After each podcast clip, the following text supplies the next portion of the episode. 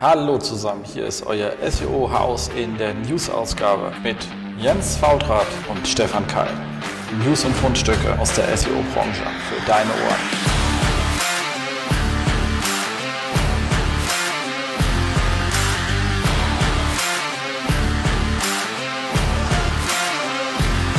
SEO-Haus, stay tuned. Hallo zusammen, hier ist wieder euer SEO-Haus auch endlich in 2019 angekommen mit unserer ähm, ersten News Edition für eben diesen Januar 2019. Hier ist wieder Jens Faultrat im etwas sehr kalten Berlin und äh, Stefan, wie ist es bei dir? Äh, in Frankfurt ist auch äh, vor, vor, allem dunkel und aber auch kalt. ja. Das Dunkel ist auch ein bisschen der Uhrzeit äh, geschuldet, nehme ich mal an. Das könnte sein, ja. Ich vermute da auch immer so einen Zusammenhang. Ich glaube, das korreliert. Irgendwie, auf jeden Fall, auf jeden Fall. ja, aber es ist jetzt ja auch irgendwie äh, so die letzten Zeitpunkte, wo du dann noch in diesem Frankfurt bist. Das ändert sich jetzt. Du bist ja wieder deine next äh, mit unserem Office in, äh, in Darmstadt, was ja auch genau. die schönere Stadt ist. Ja, sicherlich, ne? Also ist, äh, ist halt die Heimat dann, ne? genau. Also das heißt, wir ziehen mal wieder um. Jetzt sind wir schon zweimal in Frankfurt umgezogen, jetzt ziehen wir wieder zurück nach Darmstadt. Da hoffen, dass wir da dann auch etwas stetiger sind äh, und nicht ständig äh, wieder umziehen, weil sich irgendwelche Mietverträge ändern. Aber haben ein schönes neues Büro jetzt auch. Also ein bisschen größer auch, aber gleich vergrößert, ja. macht ja auch Sinn. Ähm, ja, ich freue mich halt auch, wenn ich es endlich äh, mal sehen kann. Wird, ja. äh, wird cool, genau. Ähm, was haben wir noch? Ach so, ja, also äh, nachdem wir jetzt ja doch viele News-Sendungen haben, ich werde jetzt Anfang Januar endlich mal wieder ein Interview aufnehmen. Ich habe einen schönen Interview-Gast, der hat gerade ein neues Buch veröffentlicht, da wollen wir ein bisschen über sein Buch reden. Ähm, und also könnt euch da auch schon mal drauf freuen, auch da wird es wieder weitergehen. Ähm, vorgenommen habe ich mir zehn Interviews dieses Jahr, also eigentlich monatlich, aber da hat man doch irgendwie Urlaub oder kriegt keinen Interviewpartner zusammen. Ähm, vielleicht kommen wir doch auf die zwölf. Mal schauen, okay, Januar ist schon ausgefallen, also vielleicht kommen wir doch auf die elf. Ähm, aber äh, wir sind da auch dran und ich bin auch mit ein paar Leuten schon im Gespräch, um da ein paar spannende SEOs hier ähm, reinzuholen in die Show und sie bisschen äh, auszuquetschen nach dem Leben, dem Ranking und äh, überhaupt. Genau. Aber kommen wir zu den Fundstücken der Sendung und da habe ich etwas gefunden. Nee, es wurde mir zugetragen, weil ich da auch selbst dran teilgenommen habe. Und zwar der Mario Jung und sein Team äh, von Online-Marketing-Tag haben hier die Online-Marketing-Trends abgefragt. Es ist ein ultra langer Artikel geworden und da das halt auch querbeet über das Marketing geht, kann man da jetzt auch nicht so irgendwie irgendetwas ähm, hinausziehen. Äh, ansonsten hat jeder eh seine eigenen Trends. Spannend ist halt nur die Menge. Da kann man halt schlicht und ergreifend mal so durchgehen und sich ein bisschen inspirieren lassen. Also ich nehme ja solche Trends jetzt nicht als, oh, da geht's hin, sondern wie denken eigentlich andere Menschen über irgendein Thema? Und äh, kann ich da für mich was draus lernen oder ist es eben Hupe? Und ähm, bevor ihr dann ja, 20 Leute anrufen müsst, könnt ihr hier einfach durchgehen. Herz auch schön besser visualisiert, äh, mit wie viel Prozent der, Leute, der Experten, wie viel Prozent der Teilnehmer sehen irgendein Thema als wichtig an. Ähm, kann man einfach mal äh, sich äh, ausdrucken, binden lassen und ähm, zu Gemüte führen. Lohnt sich an der Stelle ähm, auf jeden Fall, um da mal dabei zu sein und zu wissen, was hier eigentlich so alles geht. In diesem Sinne, mein erster Tipp ist rum, Stefan, und du bist schon dran. War jetzt kurz. Ja, aber äh, riesenlanges Brett. Also kann man auf jeden Fall mal reinschauen bei der Umfrage. Ähm, Genau, mein erstes Fundstück ist mal wieder ein Tweet, äh, oh Wunder, von der Google Webmaster Central. Äh, es geht weiter munter voran mit dem Umzug der Google Search Console. Der letzte Umzug war jetzt eigentlich letztendlich eine Erweiterung des ähm, URL Inspection Tools. Es wird auch die ähm, HTTP-Response rausgegeben was hat das Ding eigentlich gesehen, welche Ressourcen wurden geladen und wie ist das Ganze auch gerendert worden. Also eigentlich so klassischer, dieses ganze Abruf wie durch Google ist an der Stelle auch nochmal in diese, als Unterfunktion dieses URL-Inspektionstool reingerutscht. Ähm, ich finde es äh, erstmal gut, dass es nicht verloren geht, aber das waren jetzt auch eigentlich die Features, da habe ich mir am wenigsten Sorgen drum gemacht.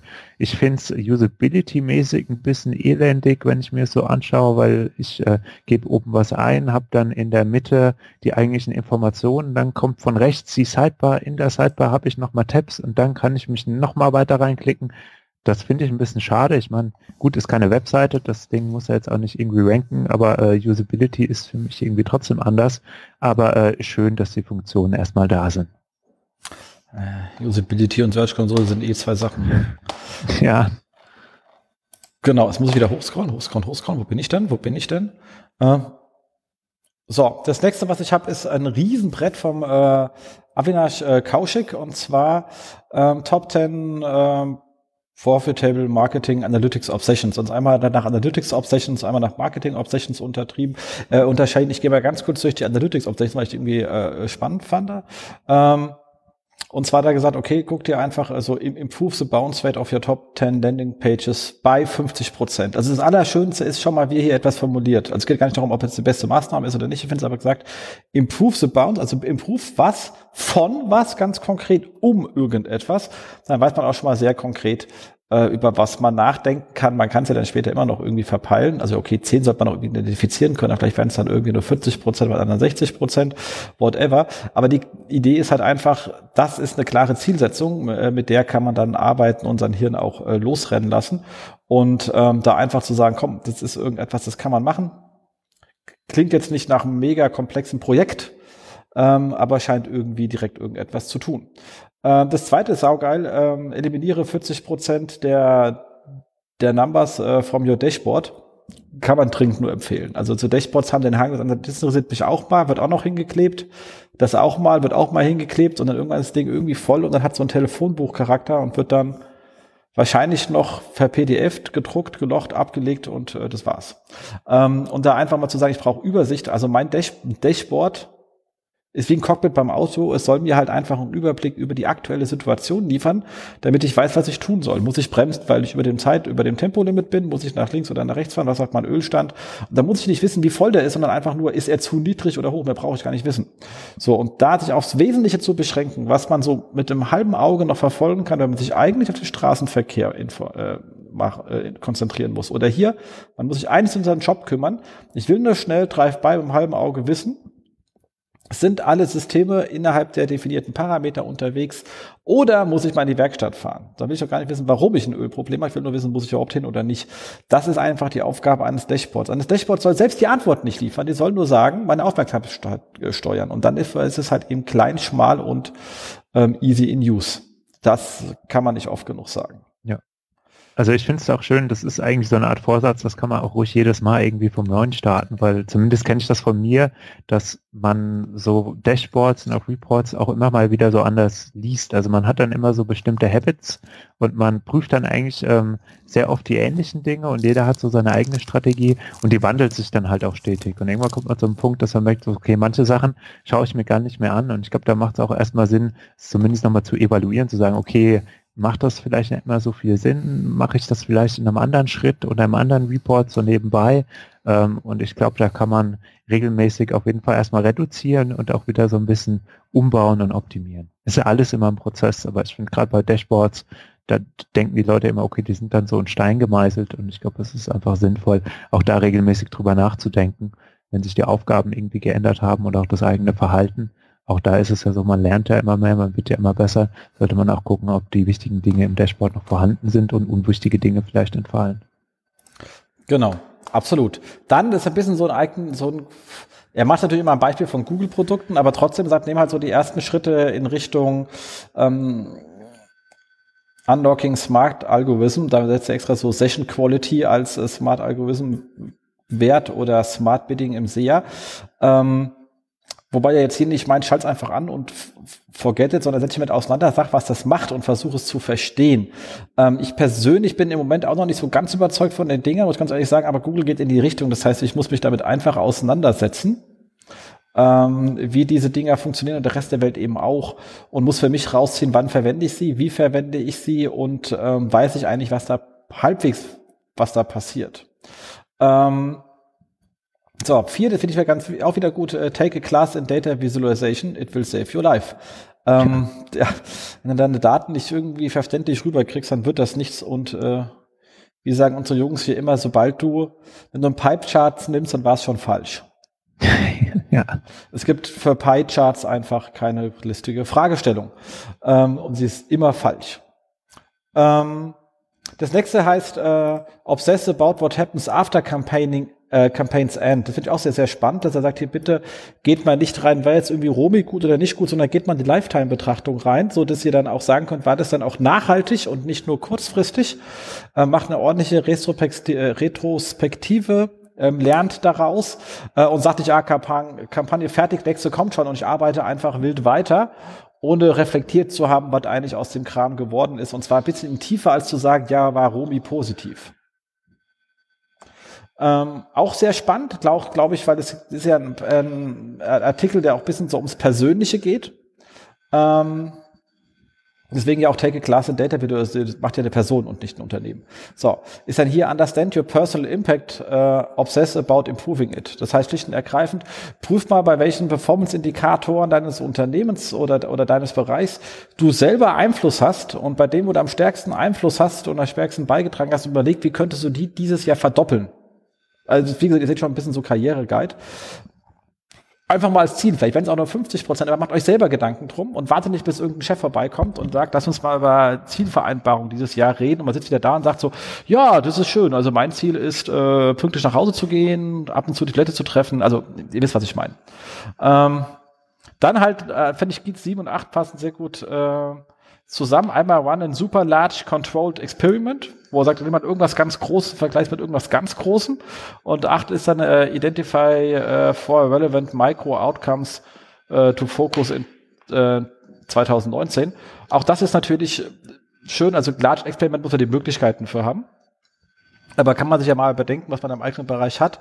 Aber halt dieses äh, Micro-Outcomes, gerade wenn man selber jetzt nicht Einfluss hat auf EBIT oder so hat man ja selten jetzt direkt so, dass man weiß, was da ist, sondern so Micro-Outcomes, die positiv sind und ähm, die man auch selber verbessern kann. Dann äh, Survey Your Custom Attribution Modell, Embarrass Data Driven Attribution. Es geht ein bisschen mit, auch mit diesem Smart äh, Algorithm einher. Ähm, auch da ganz klar, dieses Custom Attribution Modelle oft auch ziemlich ähm, arbeitsintensiv und guck, dass du das irgendwie datengetrieben abwickeln kannst, dann sparst du eine Menge an Arbeit und es wird am Ende auch besser. Aber ihr müsst bitte den Artikel lesen, das ist noch viel besser erklärt, als ich es jetzt hier wiedergebe. Ähm, so, und wenn du jetzt ein Analytics-Team leitest, sagt er ganz dringend, stelle halt einen Statistiker an als Part deines Teams. Es wird dich glücklich machen. Ähm, und Bonustipps, Reporting Kills, Analytics Swills. Auch das ähm, ist eine spannende Sicht. Wir sagen, wenn es ja immer so Aktion, ähm, aktionsgetriebene Reports, also muss halt irgendeine Aktion rausfallen, ansonsten kann es weg. Ähm, als Standard-Reports sind da meistens, in den meisten Fällen für die Tonne und dann wird da teilweise, entweder wenn sie gar nicht gelesen und es wird viel zu lang drüber geredet, weil man halt sich so eine Rückwärtsbetrachtung hat in brutalster Art und Weise. Ähm, wenn es nicht vorwärts gewandt ist, ist es für die Tonne. Oder? Tja, da kann ich nur zustimmen. Ja. Das sind alles äh, sehr spannende Punkte. Und ich finde auch gerade, also ich fand jetzt den, den Fünfer, also nochmal, äh, was passiert denn, wenn die Kampagne irgendwie durch ist, ist äh, auch irgendwie immer ein spannendes Thema, um einfach mal, äh, mal zu überlegen, was machen denn so Kampagnen eigentlich mit meiner Marke und äh, hat es vielleicht auch, wenn es jetzt auch einen kurzzeitigen Effekt hat, schlechte Langzeiteffekte, die ich mir vielleicht nicht unbedingt einhandeln sollte. Ähm, spannendes Thema, also wie immer ein Klassiker, klassischer Kauschig.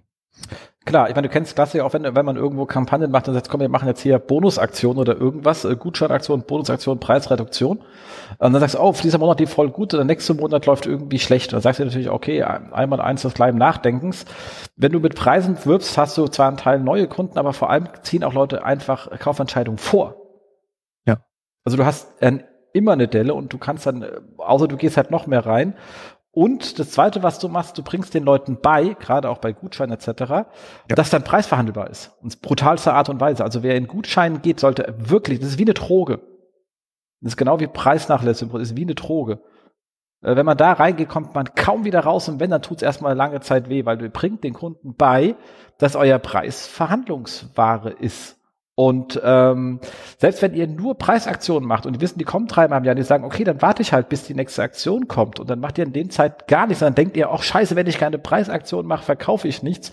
Ihr müsst dann relativ lange durchhalten, bis die Leute sagen, okay, offensichtlich kommt keine mehr. Also das ist wirklich eine Droge, da muss man sehr vorsichtig sein und bei den ganzen ähm, Campaigns lohnt sich wirklich mal über den Tellerrand zu schauen und zu sagen, okay, ich habe zwar jetzt mehr Umsatz, aber was hat mir das dann EBITDA gekostet eigentlich? Ähm, und was hat das hinten dran, wenn ich jetzt mal da mal wirklich zwei Monate lasse, was habe ich dann eigentlich für Folgeschäden damit verursacht? Im Vergleich zu Zeiten, wo ich sowas gar nicht gemacht habe. Das ist eine, ähm, ist, ist nicht trivial, aber man sollte mehr drüber nachdenken, als immer zu sagen, oh, nächste Aktion, nächste Aktion. Also gerade wenn es Preis ist. Ähm, ganz gefährliche Geschichte, muss man wirklich aufpassen dass man ja. sich da nicht selber in den Fuß schießt wie so ein Hund. Genau. Aber das genau, war darauf auch. wollte ich. Ja, darauf wollte ich auch hinaus. Das hat ja auch der gute Rand in seinem Buch äh, recht äh, ausführlich beschrieben, wie es ihm dagegen mit Moss. Ja. Und äh, ja, macht einfach Sinn, da ab und zu noch ein bisschen drüber nachzudenken. Die Leute lernen es und warten. Exakt. Genau, ich habe noch mal so einen kleinen äh, Shorty da. Das ist aber eher äh, mehr Frage als News, weil ähm, also die, die, die, die eigentliche News wäre jetzt, es gibt irgendwie ein neues äh, Rich Result Testing Tool von Google und das äh, erlaubt auch Live-Editing und äh, sofort testen. Ähm, das war erstmal so die große Neuigkeit, die irgendwie durch meine Filterblase so geploppt ist. Und dann dachte ich, ja, irgendwie cool, ähm, habe es mir einfach mal angeschaut. Aber ich muss gestehen, es gibt ja noch dieses eigentliche Structured Data Testing Tool, was irgendwie schon seit eh und je bekannt ist. Und ich erkenne irgendwie den Unterschied oder die Verbesserung nicht. Äh, vielleicht hat er irgendwie äh, einer der Hörer irgendwie noch mal eine, äh, kann mir das irgendwie noch mal beibringen, was jetzt eigentlich der Unterschied ist zwischen diesem äh, Rich Result Testing Tool und dem Structured Data Testing Tool, weil irgendwie sind für mich die Features irgendwie komplett überschnitten. Aber auf jeden Fall ist dieses Rich äh, Results Tool wohl besser geworden. Das äh, Testing Tool, äh, Structured Data Testing Tool ist genauso gut und schlecht wie vorher und kann eigentlich das Gleiche. Gut, ich weiß nicht. Ist, das ist eine Frage wirklich, äh, wirklich jetzt mal hier an die Hörer, weil wir haben uns auch vorhin hier in unserem Slack drüber unterhalten und alle haben so gesagt so, hm, so what, also, hä? Also, wenn irgendeiner sagt, das kann etwas, was andere nicht kann, wir haben es auf die Schnelle nicht gefunden äh, und waren eher etwas irritiert, äh, äh, denn äh, begeistert. Ja. Genau. Nee, also äh, schreibt uns mal, da freuen wir uns. Könnt ihr auch schreiben, ihr seid immer doof, da freuen wir uns auch. Ähm, dann, dann, lernen wir was, da bin ich auch gerne bereit. Immer, wir wollen ja nicht doof sterben, wir wollen äh, nur doof leben. Ähm, äh, dann haben wir, habe ich was gefunden unter Sheets äh, for Marketeers.com hat, äh, ja, gibt es eine lustige Sammlung von Google Spreadsheets für diverse Sachen, für Analytics, On-Page, SEO, Social bis äh, Technical SEO, so ganz triviale Sachen so zum Pflegen und Verwalten seiner ganzen UTMs bis halt zu irgendwelchen lustigen Scraping-Sachen sind Manches Banane, manches sind schöne Helferlein, vieles haben wir schon da, manches noch nicht. Also man, man findet auf jeden Fall irgendetwas, wo man sagt, cool, äh, Sheet kopieren, rüberziehen zu mir und mitarbeiten. Es sind schön, also es sind hinreichend in den Sheets erklärt. Ähm, und äh, wer da einfach noch viel, viel tippelt, ist so ein kleiner Einstieg, solch so ein paar Sachen einfach mal ein bisschen wegzuautomatisieren. Ähm, lohnt sich definitiv mal anzuschauen. Es sind wie gesagt 100 Sheets, wie gesagt von kleineren Sachen bis größeren Sachen. Ist sicherlich nicht alles so, wie man selber machen würde, aber es ist definitiv irgendwie was dabei. Ähm, Schaut es euch einfach mal an. Sheetsformarketeers.com Google Sheets Templates. Oder einfach auf die Shownote gehen und ähm, den Link klicken. Genau. Ja, Riesensammlung macht auch Spaß. Aber wie, wie immer auch äh, ganz viel denken du hast auch schon gesagt, es ist auch ein bisschen Quatsch dabei. Ähm, Gerade wenn dann irgendwie Leute anfangen, manche Dinge so zu verformeln, ähm, da sollte man immer noch mal ein bisschen aufpassen, ob das denn Sinn macht, was denn da überhaupt für Werte und Berechnungen angestellt werden. Ansonsten sieht es vielleicht schön aus, wenn man Glück hat, aber ist dann doch noch Käse. So, mein nächstes Fundstück. Ich bin äh, dann heute doch irgendwie auf der GSC hängen geblieben, äh, war aber jetzt einfach mal ein Transkript ähm, von dem Google Webmaster Hangout ähm, auf DeepCrawl.com. Das ist irgendwie bei Twitter bei mir aufgeploppt und ähm, da will ich gar nicht jetzt komplett durchgehen, ähm, weil manche Sachen sind auch immer relativ trivial. Ist auch schön, wenn es jemand festhält, aber ähm, nicht alles um, äh, unbedingt so spannend, dass man es diskutieren muss. Ähm, was ich noch recht schön fand, ist, dass ähm, John mal immer, sagt er eigentlich, also droppt da schon eine ganze Weile, dass nicht alle Features von der alten GSC mit in die neue genommen werden. Und ähm, weil er der Überzeugung ist, Teile sind irrelevant. Ich meine, wir haben auch schon drüber gesprochen, Teile sind wirklich irrelevant. Ähm, er sagt dann aber auch gut, der Call Error Report, der ist äh, irgendwie auch nicht mehr relevant, den braucht man nicht unbedingt. Ähm, er sagt sinngemäß, naja, also man muss ja nicht irgendwie alle URLs, die wir irgendwie kennen und die nicht funktionieren, äh, anzeigen. und weil das hält die Leute irgendwie von den wichtigen Fehlern ab. Was ich mich an der Stelle halt gefragt habe, ist, naja, muss man das jetzt, also ich meine, ganz gestrichen ist es ja nicht, es äh, taucht ja irgendwie noch in der Indexabdeckung äh, auf. Äh, meine Frage war halt, naja gut, warum zeigt man denn alle Fehler, die jetzt vielleicht zum Teil auch irrelevant sind? Also wir haben ja auch unser 404-Skript und automatisieren da relativ viel raus, dass wir wirklich noch die sehen, die jetzt aktiv angelinkt werden, ob intern oder extern. Dann fällt in der Regel immer schon mal ein Haufen Zeug weg, ähm, ich meine, das hat man irgendwie schon die ganze Zeit selbst aus den Daten rausfinden können, weil ob etwas verlinkt ist oder nicht, das wissen sie ja selbst auch ganz gut und schreiben es ja rein. Ähm, ja, ja, aber das wir leichen ja auch Sachen weg, weil die, die sind laut Google ja extern verlinkt, aber die Links sind nicht da. Also ja. da sieht man halt, dass ihr Stand relativ alt ist. Und man sieht ja oft bei diesen verlinkt linkgebenden Seiten sind irgendwelche Forum-Threads und da werden die halt nicht ständig rumcrawlen. Also das heißt, da sind viele Sachen einfach nicht mehr da und die sind definitiv nicht auf dem aktuellen Stand. Und äh, dementsprechend können sie es, glaube ich, nicht ganz anzeigen. Aber wenn sie natürlich URLs zeigen, die überhaupt kein Backlink, also weder intern noch extern, fragt mich auch, was sie in der Liste zu suchen haben. Ja, eben. Und das ist halt so die Frage. Also eigentlich wissen sie das ja. Da wissen sie es auf jeden Fall. Und da hätte man es auch rausnehmen können. Also ich bin dann, hat dann mir drüber nachgedacht, weil wie gesagt, in der Indexabdeckung ist es ja drin. Und dann dachte ich, na gut, aber wenn sie das jetzt, ähm, also da sind teilweise noch Fehler, die man, die als eingereicht, äh, nee, als gemeldet gesendet irgendwie äh, drin sind, aber dann noch ein 404 senden. Also das ist ja quasi so ein Teil des Index-Abdeckungsreports gewesen. Aber auch da, und das fand ich jetzt wieder ein bisschen ärgerlich, ist es halt inkonsistent, weil ich hatte mal eine kleine Property, ähm, 20 Seiten ähm, und äh, einfach mal drüber geschaut und dann habe ich gemeint, okay, es gibt 404-Fehler in der alten GSC, vier Stück. Und wenn ich die jetzt in der neuen in das Testing-Tool schicke, weil in der Indexabdeckung war es drin, sagt mir Google, es kennt die URLs gar nicht. ja. Also okay, auf der einen Seite kennt ihr es, auf der anderen Seite nicht. Und ähm, also das war immerhin noch so, okay, jetzt weiß ich, alles äh, verschwindet irgendwie in der Blase. Bei einer größeren Property, da hatte ich mal eine geprüft und da merkt man, da ist es halt äh, wirklich ein bunter Strauß. Also manchmal sind die Dinge gar nicht bekannt, manchmal haben sie auch eine Crawling-Anomalie, wo ich dann so denke, okay, jetzt wird es dann irgendwie noch ein bisschen verschwommener. Ähm, und ähm, da ließ sich jetzt aber auch kein Muster erkennen. Und wenn man das halt so gegenüberhält, dann ähm, in der größeren Property, wo ich einfach mal reingeschaut hatte, also es ist jetzt immer so alles n gleich eins, wer das mal größer testen will, irgendwie gerne tun. Ähm, da gab es äh, 1,6 Millionen 404-Fehler im alten Report und im neuen Report, da gab es dann gesendete URLs nicht gefunden, 1500 Stück.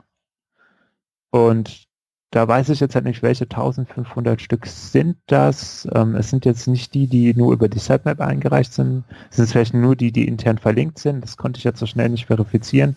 Was ist mit den externen Verlinkungen? Gehen die verloren? Also ich finde es grundsätzlich gut, dass sie drüber nachdenken und Sachen rauswerfen.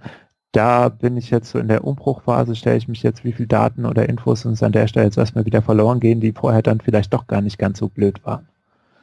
Ja. Ja, ja, vor allem, weil du halt in diesem los, los bekloppten Indexreport im neuen ja die, die anlinkenden Seiten nicht gesagt bekommst. Dann musst du wieder eine Anfrage an das URL-Tool stellen und dann so, hm, hm. und dann kriegst du meistens auch nur einen raus oder gar keinen. Also ich, ich, bin mir da nicht ganz so sicher, ob das jetzt der Report war, den man komplett hätte äh, rauswerfen oder so, so klein hätte machen müssen. Ja. Aber eine klare Kommunikation wäre wie immer, also vielen Dingen einfach ganz schön geworden äh, gewesen. Noch ein Fun Fact, was mir dabei aufgefallen ist, also wenn man in dieses URL-Inspektionstool auch einfach eine URL reinhaut, die codiert ist, also mit äh, Prozent 20 irgendwas, also da mag das Tool nicht anspringen. Das ist äh, schade, ist mir aber immer mal so aufgefallen. Leider gibt es die URLs ja noch, auch wenn sie keiner haben will. Äh, tauchen dann doch immer mal bei dem einen oder anderen Kunden auf. Und ähm, jetzt wieder zurück zum Artikel auf DeepCrawl. Ähm, war ganz nett, also war angeteasert äh, auf Twitter irgendwie wegen den Sitemaps. Hier auch noch der Hinweis, also ähm, eigentlich ging es darum, kann man eine XML-Sitemap auf No-Index setzen im HTTP-Header äh, dazu vielleicht direkt ja, kann man machen, weil eine XML-Sitemap versteht Google schon, dass das jetzt auch kein HTML-Dokument ist und behandelt das auch nochmal ein bisschen extra. Und ähm, John sagt an der Stelle auch nochmal ähm, die Strukturen von Sitemaps, also wie viele man macht, ob man jetzt eine extra Bilder-Sitemap macht oder das integriert macht zu den Artikeln, wenn man Publisher ist. Also das ist an der Stelle erstmal gar nicht so wichtig. Die holen sich in der Regel immer alles und machen erstmal ein großes File und äh, prüfen das Ganze dann durch. Also an der Stelle auch nochmal ganz klar der Hinweis, ruhig sinnvolle Strukturen in den Sitemaps bauen. Also auch wirklich mal gucken, was sind vielleicht die aktuellsten Sachen, werden die auch indexiert, nach Verzeichnissen ausbitten, Template-Typen, vielleicht auch ein bisschen redundant. Für Google macht das erstmal keinen Unterschied. Also da Also es gibt, glaube ich, eine Maximalgrenze, wobei ich jetzt nicht verhandelt habe, aber da muss man erstmal hinkommen. Also da auf jeden Fall so, dass es sinnvoll ist. Ja, ja, die Grenzen gibt es, die sind aber alle gut dokumentiert, die merke ich mir auch nicht ständig, aber das haben wir ja. ja, haben wir bei uns gut dokumentiert, steht aber auch ganz ordentlich bei Google drin, also das ja. ist äh, ja kein Hidden. Aber dazu passt jetzt gleich, ähm, was ich hatte, und zwar, danke da auch an Malte, der hat mir das nämlich in die äh, Filterblase ähm, ge gepluppert, also A, Malte, Gratulation zum neuen Job ähm, beim gleichen Arbeitgeber, bevor irgendeiner vom Stuhl fällt. Und ähm, äh, äh, äh, danke dafür, dass du mir das in Teilnet gespült hast. Und zwar ähm, die ähm, Google New ähm, Index Indexing API. Ähm, die wurde einfach gebaut für diese ganzen, damit du diese ganzen Shop-Listings relativ schnell nach Google durchpingen kannst. Aber die kannst du auch für alles andere benutzen. Und, ähm, und zwar wenn du Updates beim Artikel hast, kannst du die da an Google hinpingen. Und die haben das mal durchgetestet und die waren relativ schnell dann durchindexiert. Und das kannst du aber auch genommen, so, also Google sagt auch, du kannst auch für Deletes nehmen. Das heißt, wenn du Seiten durch so großen Umfang kannst du die da hinschicken. Äh, Batch Indexing, du kannst einfach auch da irgendwie 100 in einen Request, damit du nicht so viele Requests stellen musst. Ähm, Limits sind aktuell 600 Requests per, pro Minute und 200 Publishing Requests pro Tag. So, und er hat ganz klar gesagt, ähm, dass es natürlich spannend ist, damit mal zu arbeiten, weil wenn es natürlich so etwas ablöst wie, also im Grunde genommen, wenn der Service richtig aufgebaut ist, kannst du damit deine XML-Sitemaps ablösen, indem du darüber Google sagst, oder zumindest ein Großteil, den wir gerade machen, wie wir immer beim Kunden machen, wir wegen hier machen eine XML-Sitemap für neue Artikel, für gelöschte Artikel, ähm, schieb die später erst in die allgemeine rüber, damit du immer siehst, wie ist der Indexierungsstand bei den neuen etc. pp. Ähm, du kannst übrigens, du kannst auch mit der API den aktuellen Stand abfragen. Also was hat denn Google? Und kriegst halt entsprechendes JSON zurück. Also da kann man richtig tolle Sachen mitmachen. Ähm, das müssen wir unbedingt mal hier in den ähm, Patrick die Hand geben oder Johannes. Und ähm, ich glaube, damit kann man schöne Sachen bauen. Also das sieht mir jetzt echt drauf, man auf dieser API ähm, relativ gut ähm, Sachen bauen kann, wenn du da so eine ordentliche API hast, wo du dann auch den aktuellen Stand nochmal abfragen kannst und baust halt eine Logik, was du wann wie hinschickst, kannst du da, glaube ich, ein wesentlich besseres äh, Monitoring dir selber zusammenbauen und auch wegvisualisieren, wenn ihr Visualisierung gelernt habt, wie vorhin angeregt, ähm, als es die jetzige ähm, XML-Sitemap-Auswertung macht, was ja dann doch schon irgendwie auch ein bisschen Relikt ist. Ja. Genau. Definitiv spannend, ja. So, ähm, mein nächster Hit war einfach auch wieder eine Meldung beim Search Engine Journal, ähm, eher jetzt ähm, auch erstmal sowas zum Nachdenken. Ähm, Google baut zusammen mit WordPress eine News Publishing Plattform. Und ähm, das ist erstmal okay. Es gibt wieder vielleicht noch was einfacheres als WordPress zum Publizieren. Sie sagen selbst, ne, we, we call it an uh, opinionated CMS it knows the right thing to do, even when you don't. Und äh, ich bin da erstmal ein bisschen skeptisch und gespannt, was dabei rauskommt. Also Ziel ist irgendwie, dass sie äh, so, so kleine News, lokale News-Publisher da irgendwie ein bisschen befähigen wollen, ein bisschen schneller äh, Meldungen rauszuhauen, sich nicht so viel mit diesem Internet zu beschäftigen. Äh, ich, angeblich ist das äh, abgespeckt, aber alle Plugins irgendwie aus aus, äh, WordPress sind verfügbar ich bin gespannt und skeptisch, wie viel Müll das dann doch irgendwie vielleicht in den Index schieben wird. Äh, vor allem, was das Tool macht. Also ich weiß nicht, ob das das neue Angular wird, weil auch immer alle sagen, es ist ja von Google, es kann also auch SEO und am Ende kannst du das Ganze irgendwie doch nicht. Äh, ich bin da skeptisch gespannt, was da am Ende bei rausfällt.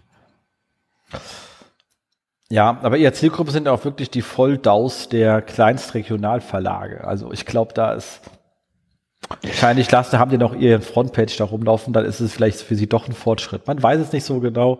Ähm, ich finde es auch lustig, dass sie sich da reinmachen, aber es ist eigentlich nicht direkt Google, sondern das ist ja ihre, ihre Publishing Foundation, äh, Foundation ja. bla bla bla, die da halt einfach Geld in das Projekt reingibt, wo man halt einfach an zur Ausschreibung ähm, teilnehmen kann. Da wird immer gleich wieder draus gemacht, ist was von Google? Nee, ist es nicht. Das ist, die geben nur Geld rein und zwar über ihr Journalism irgendwas, bla bla bla Programm ähm, auf das man sich schlicht und ergreifend mit irgendwelchen Sachen bewerben kann. Ähm, also ist nicht so ganz Google, ist schon eher WordPress, weil die sind komplett im Lied und haben da einfach nur ein bisschen Geld eingesammelt und ein Geldgeber war halt eben Google.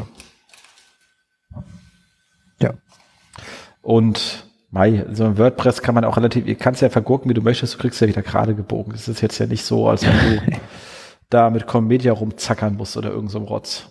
Ja, das habe ich mir auch, vielleicht tut das manchen auch gut, also wenn es ja doch wieder einfach ist und ähm, vielleicht besser als ein halb komplexes System, was dann auch keiner bedienen kann.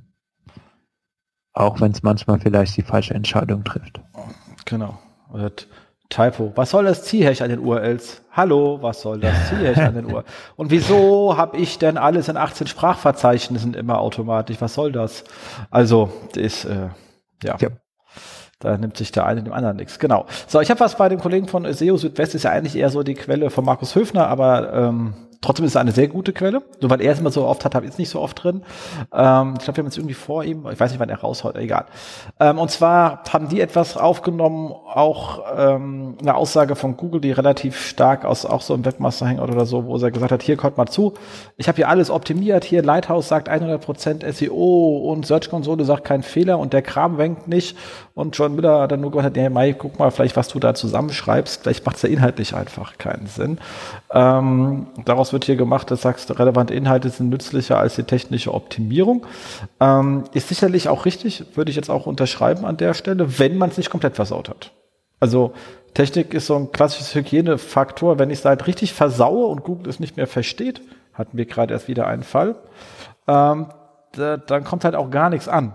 Wenn deine Technik aber halbwegs okay ist, ist es jetzt kein mega Rocket Science. Also wenn du da deinen Blog hast mit 50 Artikeln und, der, und die Leute kommen an und sagen, lass uns da mal gucken, dass du hier, dein, du hast da zwei H1er draus, lass uns darauf eine machen. Du kannst es auch lassen. Dann so eine Scheiß. Das macht dich, du wirst nicht, nicht nur einen Cent besser ranken. Ähm, ist was anderes, wenn du irgendwie so ein Indexmonster mit einer Million URLs im Index hast. Da werden wahrscheinlich irgendwie hinten 50.000 von den eine Million vielleicht ein, zwei Positionen gut machen bei so einem Gag. Aber dann kommt es sehr auf die Kleinigkeiten an. Ähm, aber bei so Standardsachen, wenn es nicht komplett verboxt, das heißt Indexierung irgendwie unmöglich machst, weil du irgendwelche Skripte äh, falsche Statuscodes ausliefern oder irgend so ein Käse oder deine ganzen Links in so JavaScript-Kram drin sind, den Google vielleicht zwar irgendwie halbwegs interpretieren kann, aber kein PageRank durchleitet, was ja immer zwei Sachen sind. Kann ich eine URL sehen und crawlen oder schicke ich PageRank durch? Ähm, nur weil ich in der URL crawlen kann, heißt das noch nicht, dass der PageRank da drüben ankommt. Also Linkfluss, ihr könnt es ja nennen, wie ihr wollt. Ähm, dann könnt ihr es schon versauen, aber die meisten äh, Sachen ja, oder der ganze Artikel von oben bis unten eine H1 ist. Also wenn Google, also ihr könnt es bei der URL beim Crawling versauen und ihr könnt es versauen, wenn Google den Main-Content nicht erkennen kann. So, das Letztere zum Prüfen ist scheiße, weil es gibt kein Tool dafür. Das gibt es einem Google nicht. Es gab eins, nur für Publisher, Publisher Center, der hat nämlich gesagt, was kriege ich hier als Main-Content raus? Äh, und wir hatten ja doch diverse Publisher-Kunden und wenn man da gesehen hat, das Ding spackt rum, das war halt immer so von wegen Artikel fragmentiert und da siehst du, war nur der erste Absatz da, der Rest nicht. Das war immer, wenn da irgendwelche sehr aggressiv, also wenn Werbeeinblendungen sehr aggressiv eingebaut waren. Also es liegt jetzt nicht an der Werbung, die aggressiv war, äh, sondern die waren relativ komisch injected und zwar mit sehr viel Skripterei und schlag mich tot, ähm, so dass Google einfach gedacht hat, der Artikel ist da zu Ende ähm, oder das Template in sich so komplex war, dass Google ständig verwirrt war, dann hast du natürlich ein Problem, weil der Main-Content kommt nicht an. Da bist du zwar indexiert, aber halt nur mit zwei Sätzen und nicht mit 2000, die eigentlich dastehen. Das war super. Problem ist, wie kriegst du das raus und das Tool gibt es leider auch für Publisher nicht mehr, weil sie es abgestellt haben. Ich habe keine Ahnung warum. Das war das Beste, was sie gebaut hatten. Ähm, grottenhässlich, aber hochgradig hilfreich bei Fehlersuche. Ähm, aber das sind die zwei Sachen, wo du halt verlieren kannst. Deswegen passt auf, wenn ihr Templates baut, dass die einfach bleiben. Ähm, guckt, dass ihr beim Crawling keinen Scheiß baut. Das ist viel wichtiger als ähm, ähm, der ganze andere Kram. Ähm, aber vor allem seid irgendwie relevant zu dem Suchintent, zu dem ihr glaubt, ranken zu wollen. Und da sagt, jetzt auch hat John ganz gut gesagt, vielleicht lässt du dir mal, die Karte gesagt, gib doch mal deine Webseite im Webmaster-Forum rein und frag mal die Leute nach Drittmeinung. Ich glaube, das würde dir ganz tun, wenn du mal von außen eine Meinung zu deinem Content, war schon ein bisschen vernichtend formuliert. Äh, aber das geht uns allen so. Wir stecken oft in unserer Blase und sich da mal anderen, von anderen Leuten mal sagen zu lassen, was man da eigentlich für einen Murks macht, ist gar nicht so verkehrt, einem aus der eigenen Blase rauszuholen.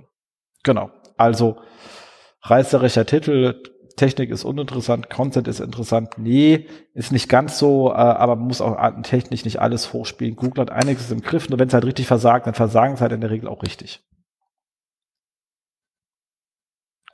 Dem ist nichts hinzuzufügen. Vielen da hast du recht. Äh, war eine schöne Überleitung, weil du wieder äh, von News in the Publisher Center gesprochen hast. Ähm, wir haben bei äh, webmasters.googleblog.com ähm, haben sie mal wieder ein paar Strategien aufgeschrieben, wie man denn in Google News performt. Ähm, ganz nettes Thema. Ich gehen wir davon aus, dass auch alle wissen, also Google Organic, Google News sind erstmal zwei grundlegend verschiedene Indizes, die auch ein bisschen anders funktionieren und entsprechend sind die Spielregeln an der Stelle auch ein bisschen anders und ähm, der Guide, den Sie jetzt mal zur Verfügung gestellt haben, ähm, ist letztendlich auch nur eine kleine Zusammenfassung und verweist eigentlich auch immer an der richtigen Stelle auf Ihre Dokumentation. Ähm, letztendlich erstmal schön basic ist äh, Headline and Dates, also einmal das Thema klar, was ist denn jetzt eigentlich ähm, die, die Headline des Artikels? Das muss ähm, klar herausgestellt werden, wenn man in News performen will. Und ähm, da gibt's ähm, auch immer mal Stolpersteine, gerade wenn man so ein ganz, ganz, ganz kryptisches Template hat. Und da gibt's auch äh, schöne Tipps in der Dokumentation.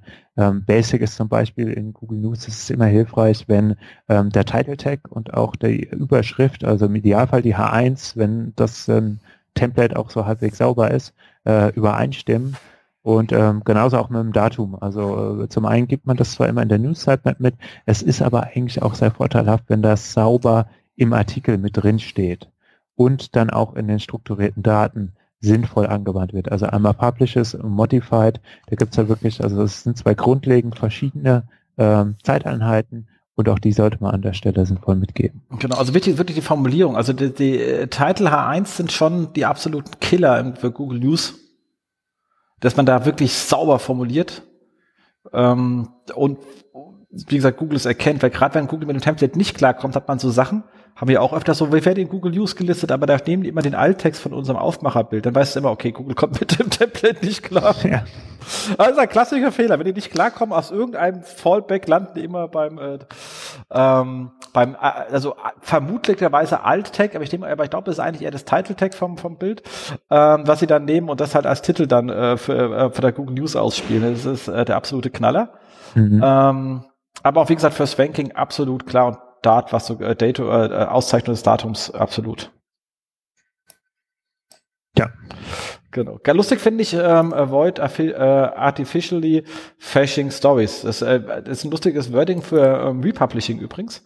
Ja. Ähm, äh, ganz im Ernst kann man kann, kann man gerne avoiden, hat man halt ähm, weniger Erfolg, weil es funktioniert halt wie heute. Ähm, Thema ist hier halt einfach, ähm, dass man einfach äh, Datum hochsetzt mit der kleinen Änderung. Die sagen halt, du sollst eine gewisse größere Änderung haben, dann ist es okay. Kann man immer sagen, ja, mal, ich habe halt große Buchstaben benutzt, Gil. Äh, dann geht das auch schon. Und ähm, das genauso, was sie halt auch nicht wollen, ist, dass man halt ein Update macht von einer, von, von einer, einem kleinen Update und das Ganze mit einer neuen URL reinpusht und die alte dann äh, auf die neue weiterleitet. Ähm, das ist ähm, gegen ihre Artikel-URL-Guidelines. Sie sollten dann schon drin bleiben, aber genau das funktioniert halt dummerweise auch sehr gut. Ähm, da, ich glaube, da müssen sie in der Detection noch ein bisschen äh, nachziehen, ähm, weil das ist schön, dass sie Sachen sagen, macht es bitte nicht, die halt dummerweise relativ gut funktionieren und das auf der gleichen URL mit Datum hochsetzen ohne größere Änderung, als auch mit sehr großer Änderung hat meistens weit weniger Effekt, als wenn du den Artikel einfach neu schreibst, aber noch besser ist natürlich, man schreibt in neu und dann den anderen gar nicht um, weil da hat man zwei drin, weil ihr Duplicate Content Erkennung im, im News ist halt auch für die Tonne. Wenn hier steht Duplicate Content. Ja. Das wäre der nächste Punkt. Ne? Also letztendlich, äh, ansonsten war ich jetzt voll bei dir. Ähm, Duplicate Content äh, haben sie auch in News ungerne äh, weisen sie auch nochmal darauf hin, äh, Duplicate Content auch im Sinne vom Scrape Content, also Scraping ist dann halt, wäre doch nicht ganz so Google News äh, freundlich, aber ich meine, da kämpfen sie auch im normalen Index immer gerne dagegen, äh, wenn die Inhalte halt wirklich auch schlecht sind.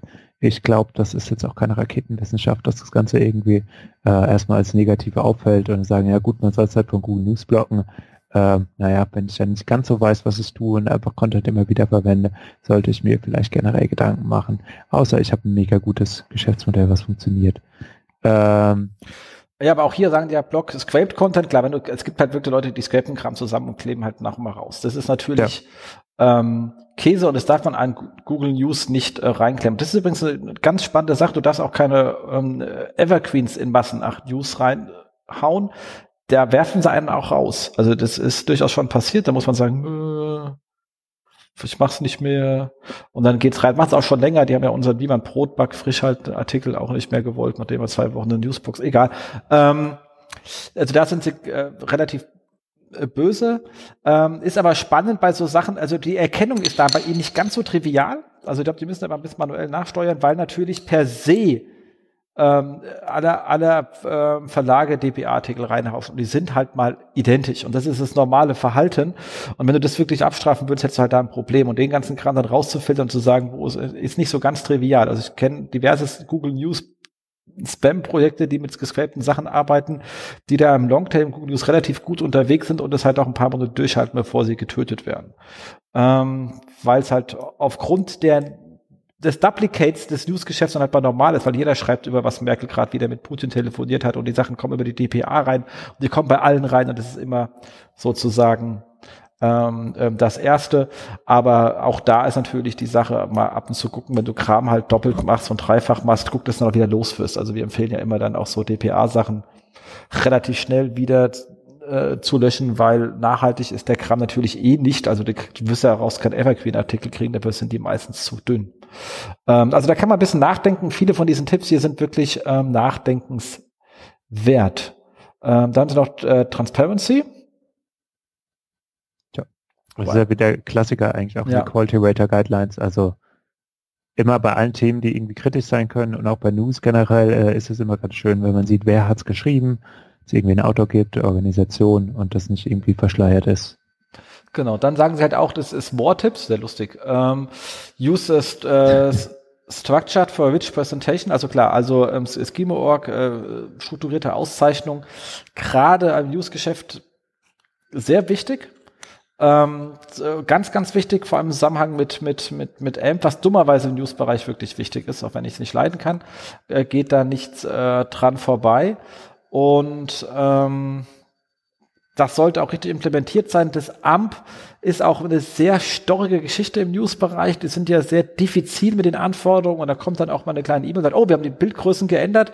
Wenn man sich da nicht anpasst, ist man ruckzuck wieder aus den News-Karussells geflogen. Also nicht seine organischen weg, sie bleiben ja da, aber es geht so ein bisschen News-Karussell-Geschichten und ganz im Ernst, im Verlag braucht News-Karussell, der ganze andere Kram ist halt Kram. Ähm, und das ist schon mittlerweile doch ein bisschen Pain in the Ass an der Stelle. Mit wie groß muss das Publisher-Logo sein? Wie groß muss der Weißraum um das Publisher-Logo sein? Also das ist das Amtdokument äh, und die Vorschreibung ganz schon sehr, hat schon was vom deutschen Beamtentum an der Stelle. Ähm, und natürlich ähm, Protect uh, your users and their data. Also die meinen schlicht und ergreifend geht auf HTTPS. Okay, sollte man eh. Also, aber alles wichtige Sachen. Ja. Lohnt sich mal äh, sich tiefer mit zu beschäftigen. Ähm, was habe ich noch? Und zwar, ah, hier, ähm, die Kollegen von der Seokratie haben etwas rausgeschrieben, und zwar äh, ähm, ähm SEO 3 SEO Quickfins. Ähm, auch schön beschrieben auf der Seite mit Screenshots und Klickwegen und so. Also deswegen sehr langer Artikel. Ich hätte wahrscheinlich zwei Artikel draus gemacht. Warum? Weil die ersten beiden Quickfins relativ nah beisammen sind, der andere ist ein bisschen weiter weg, aber weil ich schon so schön beschrieben, wenn einfach Länder, ihr wisst, was ich als SEO meine. So, äh, das eine ist halt Inhalte fink, äh, finden, die wenken, obwohl die Suchphrase nicht auf der Seite vorkommt. Klassisch Screaming for Crawl mit einem Custom Field, das Custom Field, äh, was halt einfach den Main Content sozusagen extrahiert.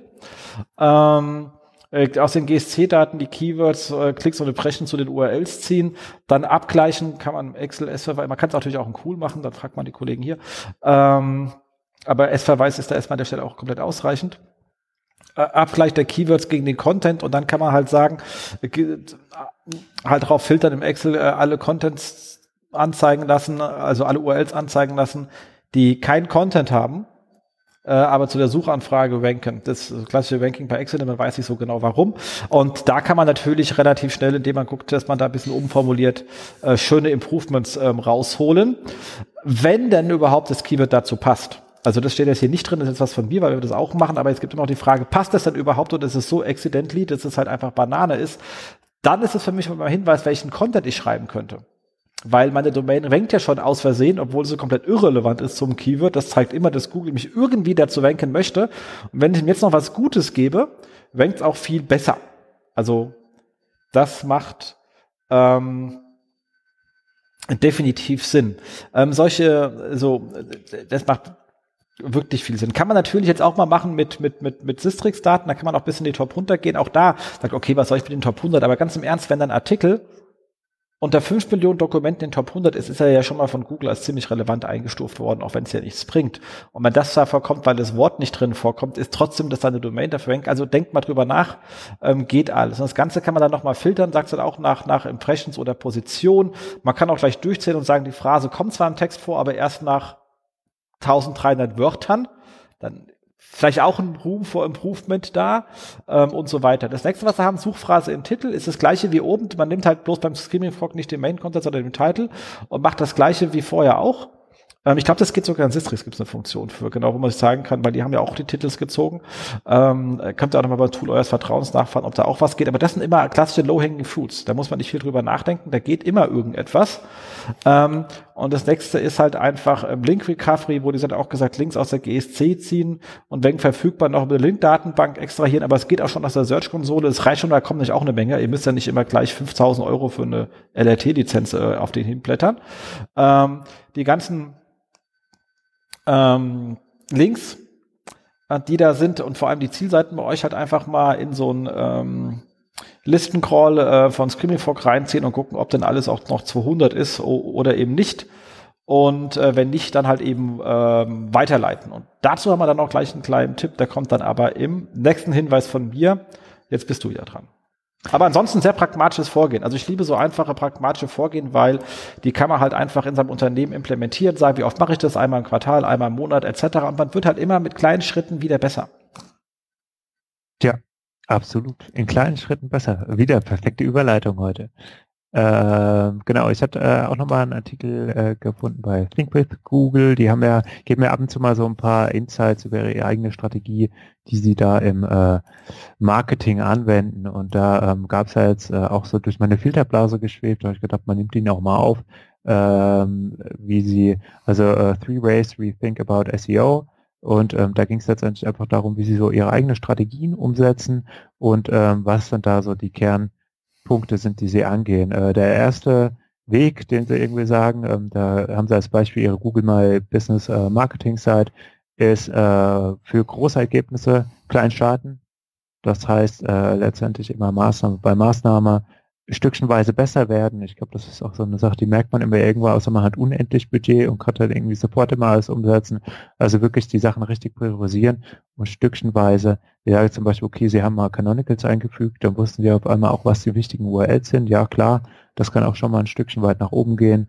Ähm, Sie sagen, es ähm, haben große Effekte gehabt mit einer XML Sitemap mit href lang Tags. Das kann ich mir gut vorstellen, wenn Sie vorher noch gar keine sortierten href Langs hatten, je nachdem, in wie vielen Ländern das Ding unterwegs war. Und dann äh, der Klassiker zum Schluss äh, im Juli 2018, Improved Metadata, also Title und Description optimieren. Äh, kennen wir ja auch, weil man bei uns der Klassiker, das kann äh, je nach dem aktuellen Zustand auch richtig große Effekte haben. Genau, absolut. Ja, ähm, Zweiter Tipp, äh, nicht keine Angst vor Änderungen äh, oder also Changes, sondern äh, man soll sie umarmen. Sie äh, kommen da jetzt natürlich irgendwie mit äh, AMP und äh, Progressive Web Apps. Das ist halt immer so, da zeigen sie, okay, sie haben einmal ihre Fehler repariert und dann geht es im Traffic irgendwie nach oben, wobei man jetzt auch die Skala nicht kennt.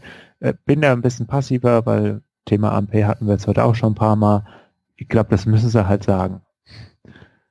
Äh, weiß jetzt aber auch nicht. Aber klar, wenn man AMP betreibt, dann sollte es natürlich auch klassischer Hygienefaktor möglichst fehlerfrei sein. Genau, wobei hier machen sie, ganz ehrlich, muss man echt aufpassen, weil sie schreiben ja hier, ähm, For example, uh, last year we focused on fixing Google Search Console errors, impl implementing structured data and adding AMP to the sync with Google site. After we fixed one common AMP error, on a number of URLs. Those impressions increased by 200 Prozent. Also die Impressions dieser URLs sind um 200 Prozent gestiegen. Sieht man auch in ihrem Chart sehr schön. So weit, so gut. Das Problem bei AMP, wenn ich nicht News mache, ist, dass AMP, ich sage ja, ich gebe ja, es ist ja ähnlich wie, wie Rail Alternate oder, oder hreflang.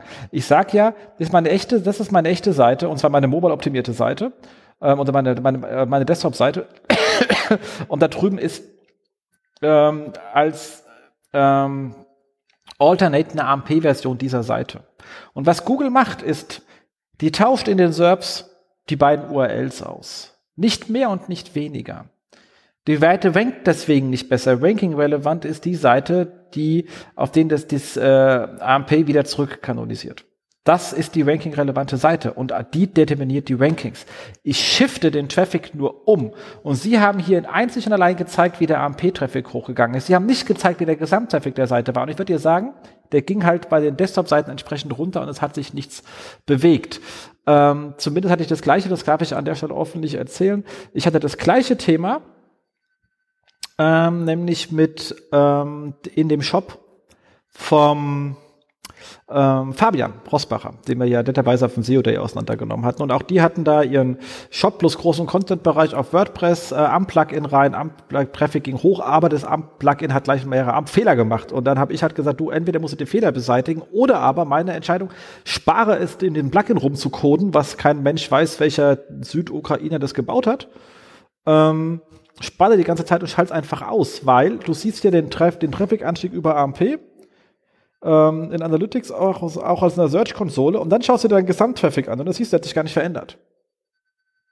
Der hat sich nicht verändert, du hast einfach nur die URLs getauscht. So, das heißt, jetzt Arbeit reinstecken, um damit du noch mehr Traffic tauschst, ähm, gegen schalt's einfach aus, weil es wird ja im Gesamt nicht mehr und du sparst Arbeitszeit rein von der Kostenbetrachtung, ähm, ist ein spannendes Thema.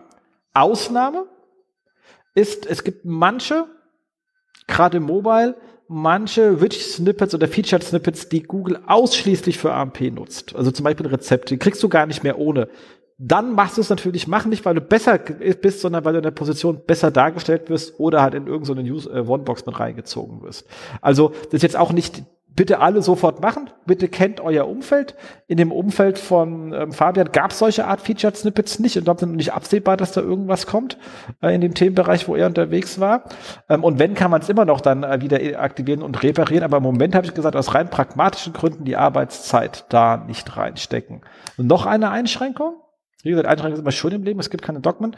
Ähm, Alex Merkel, an der Stelle auch sehr gegrüßt, hat mir danach im Nachgang noch erzählt, bei ihm, er hat ein paar über AdSense vermarktete Projekte und er kriegt über die AdSense-Vermarktung auf den AMP-Seiten höhere ETKPs. Habe ich übrigens zum allerersten Mal gehört, normalerweise schimpfen die Leute immer, aber die schimpfen halt, weil die nicht AdSense, sondern halt klassisch ihre Vermarkter drauf haben, die dann sagen, mit AMP, die, also in der Regel beim Verlagsbereich haben die in der Regel eher am ganz am Anfang grottenschlechte ETKPs gehabt, mittlerweile hat sich angeglichen, aber glaube, so ganz, ich habe noch keinen gesagt, es ist auf dem gleichen Niveau oder besserem Niveau. Aber offensichtlich, und da glaube ich auch, Alex, der wird mir keinen Scheiß erzählen, es gibt keinen Grund, warum das tun sollte. Ähm, scheint es bei AdSense, zumindest in seinem Setting, wie es hat, dazu zu führen, dass der ETKP gestiegen ist. Auch dann hätte ich natürlich gesagt, behebe lieber die AMP-Fehler. Aber hier ihre Darstellung, wenn jetzt jemand sagt, oh, ich führe AMP ein äh, und macht es fehlerfrei, dann habe ich hier 200% Uplift. Never ever. Also, und das ist ja, das schon ist ja auch, sie sagen ja auch Source Impressions increased. Die haben nicht von Klicks geredet. Überhaupt, wenn schon jemand von meinen Impressions haben, gecreased, sind hier ge, äh, also gewachsen, da würde ich schon langsam sagen, ja, vielleicht schauen wir uns mal eine echte KPI an. Also, Entschuldigung, langer Text, äh, kurze Message, nachdenken. Absolut. Ja. Letzter Tipp, äh, naja, wenn man halt so Near Duplicant Pages hat, dann sollte man sie halt zusammenführen ist jetzt auch nichts Wildes. Äh, manchmal wachsen die Dinge irgendwie historisch und man hat irgendwie mehrere Seiten, die einen ähnlichen Zweck haben. Sie sprechen hier von sechs Seiten, die zu einer zusammenführen. Oh Wunder, irgendwie alles geht nach oben. Also auch hier, wenn man sich so ein bisschen Duplicate Content unbewusst irgendwie anlagert, ab und zu einfach mal drüber schauen, was dann da so passiert, welchen Funktionen haben die Seiten, nicht immer nur wirklich sagen, okay, ich gucke jetzt mal, äh, was hat denn vielleicht keine Klicks mehr oder sonst was, also auf die quantitativen Daten, ruhig auch einfach mal schauen, was ist denn eigentlich und Zweck meiner äh, jeweiligen Seite, die etwas tun soll und äh, wenn es sinnvoll ist, kann ich vielleicht auch einfach mal drüber nachdenken, die Sachen zusammenzuführen. Absolut. Wir haben sie wenigstens bessere Results, sowas wie 40% seiner Button-Klicks Steigerung ist ja schon mal viel besser als Impressions. Also absolut, ähm, ja. Genau. So, also schöne Geschichte. Wie gesagt, bis auf dem AMP auch da, ich meine, die haben recht, es wird so sein, aber man, ja. Äh, ist aber halt kein 200% Gesamtwachstum. Aber ansonsten, wenn man es AMP macht, ihr müsst schon richtig machen. Also mit AMP und Fehler da haben sie recht, da reagieren sie selber sehr äh, stinkelig drauf. Also kaputtes AMP sollte man nicht, ähm, ausliefern. Das macht einfach keinen Sinn. So, kommen wir zum letzten zurück, ähm, und zwar Search Engine Journal. Da hat sich nochmal, die haben mehrere Aussagen von John und sonstigen Leuten zusammengetroffen und es betrifft was, was uns äh, John auch mal irgendwie auf einer Konferenz so beim auf dem Flurgespräch, wo man da standen, erzählt hat, ist einfach das ganze Thema ähm, 301 Redirected PageRank. Ähm, ganz lustig ist, Google spricht immer, wir können PageRank mit 3, durch 301 als auch 302 weiter vererben. Ähm, ich finde das 302 immer sehr lustig, weil mein Problem ist ja, es kann ja gerne sein, dass die es tun. Ich gab ja auch irgendwie vor anderthalb Jahren irgendwie von wegen 302 ist das neue 301 vom Camper aus seinem Heißluftballon. Ähm, das Problem bei 302 ja ist immer noch, dass ich halt die blöden alten Seiten irgendwie die alten URLs im Index behalte. Also ich habe ich also ich habe immer noch das Phänomen, deswegen bin ich, bin ich immer noch kein Freund von 302er, dass die die die URL, die den 302er sendet, meistens im Index bleibt, zwar aber mit den mit den Daten, also den Titles und Descriptions der Zielseite. Und das finde ich äußerst verwirrend. Und, und, das will ich auch einfach nicht haben. Und das sieht mir auch einfach sehr ungesund aus. Ähm, aber darum geht's ja gar nicht, sondern er sagt, er hat ganz klar gesagt, also in diesem Artikel geht es um einige Sachen zu dem ganzen Thema.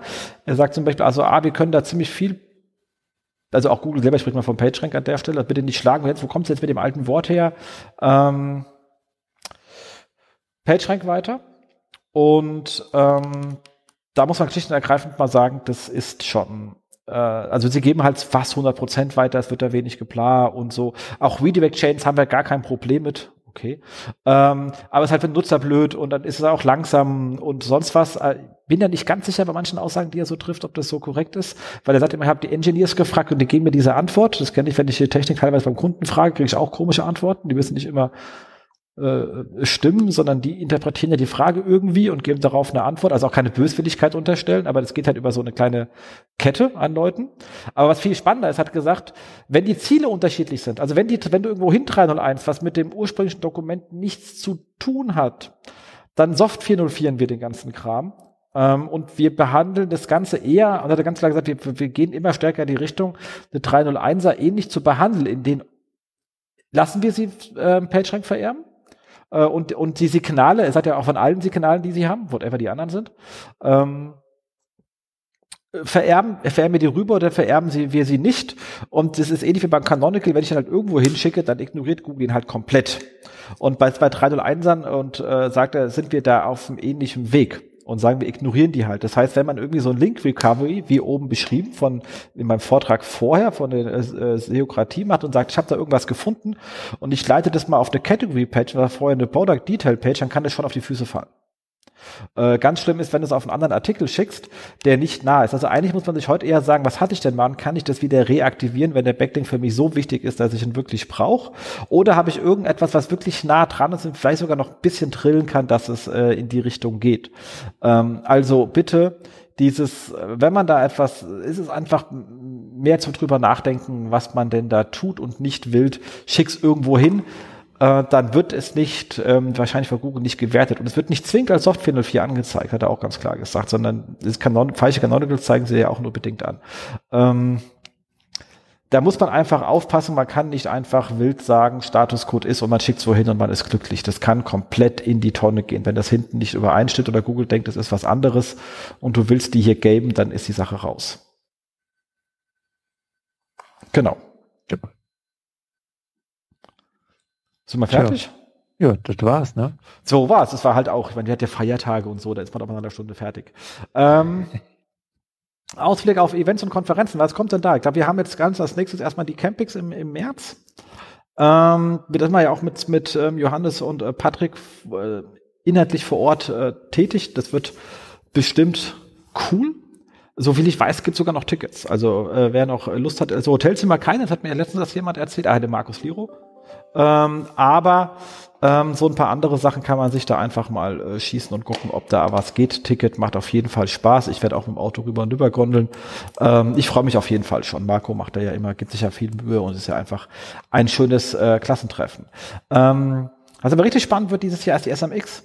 Ähm, die Da endet der Early Bird am 1.2. Also wir haben jetzt 21. Aufnahme, bis wir das publizieren, kann es noch ein paar Tage vergehen. Deswegen, wenn ihr es jetzt hört, am 1.2. endet der Early Bird für die SMX. Und die haben ein Hammerprogramm rausgehauen. Schaut euch bitte an. Ist ich, fantastisch.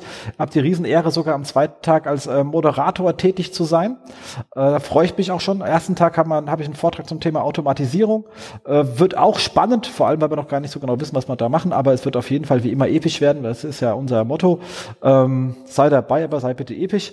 Und ähm, am zweiten Tag kam ich zusammen mit Patrick, und das ist ganz gut, da bin ich nämlich sein kleiner Assi, also im Sinne von Assistent, ähm, ein Deep Dive in Nime, wo man euch ein bisschen zeigen kann, wie funktioniert der Kram, ein kleines Cheat Sheet für die wichtigsten Knoten, ähm, euch das Ding auch mal auflassen, aufmachen lassen und ein paar Sachen transportieren, damit man einfach so ein bisschen Übung hat.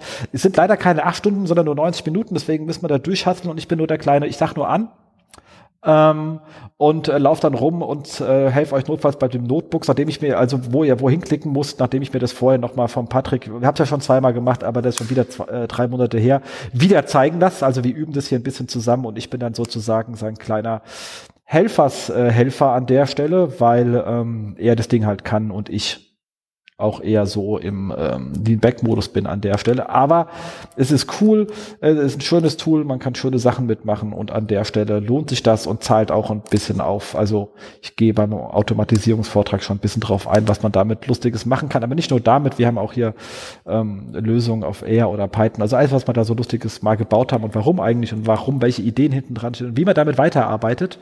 Also auch, ich werde jetzt nicht sagen, das ist toll, wir sind cool, sondern das machen wir, da liegt gleich was auf GitHub von uns oder das da und so arbeitet man damit eigentlich. Es geht ja immer, Automatisierung macht nur Sinn, wenn man darüber redet, wenn man auch den Arbeitsprozess, der drumherum ist, erklärt, sonst macht es ja keinen Sinn. Ich glaube, das ist für jeden cooler Outcome dabei, um einfach noch effizienter ähm, zu arbeiten an der Stelle. Und wie gesagt, Early Bird endet am 1.2. Noch gibt's ähm, sozusagen Rabatt und ihr kriegt nochmal 15% Rabatt, wenn ihr Termfrequenz SMX in einem Wort Termfrequenz SMX mit angibt. Termfrequenz, wenn ihr nicht wisst, was das ist, ist es da, wo ihr gerade den Podcast hört. SMX ist die Konferenz, um gewesen es geht. Termfrequenz SMX, 15% Rabattcode und äh, ist ja klasse. Aber du hast auch noch was vor. Genau, ein Stammtisch, ähm, äh, den SEO-Stammtisch, SEO und Online-Marketing-Stammtisch Rhein-Main am 21.02., wenn das alles hinhaut. Also Datum ist fix. Wir sind da im Moment noch ein bisschen am Basteln. Ähm, äh, plan, geplant ist bisher, dass der liebe Patrick äh, einen kleinen Vortrag hält und zwar äh, wieder sein äh, Airport SEO, das einfach nochmal in der Rhein-Main-Region ein bisschen präsentiert. Wer das Glück hatte, schon mal auf dem See Day zu waren, hat da schon mal Auszüge von gesehen.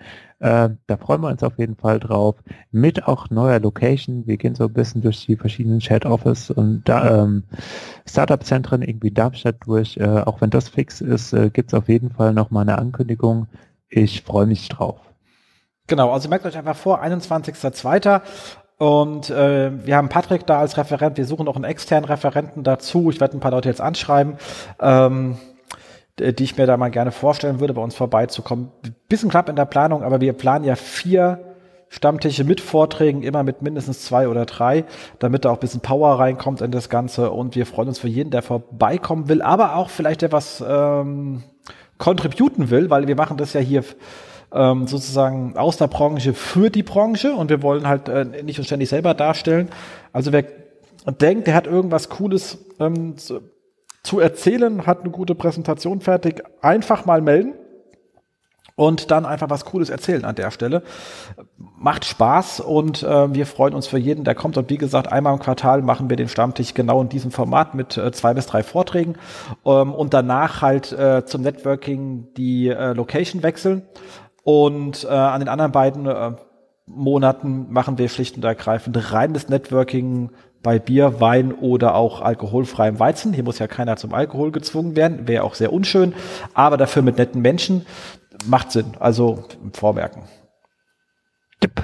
Genau. Absolut. So, damit sind wir damit sind wir durch und ähm, können sagen, ich hoffe, ihr seid alle gut angekommen in 2019 wir schon und schon wieder fast so dicht, dass wir diese Aufnahmetermin kaum hingekriegt hätten, aber so muss es sein im Leben, oder? Rock and Roll.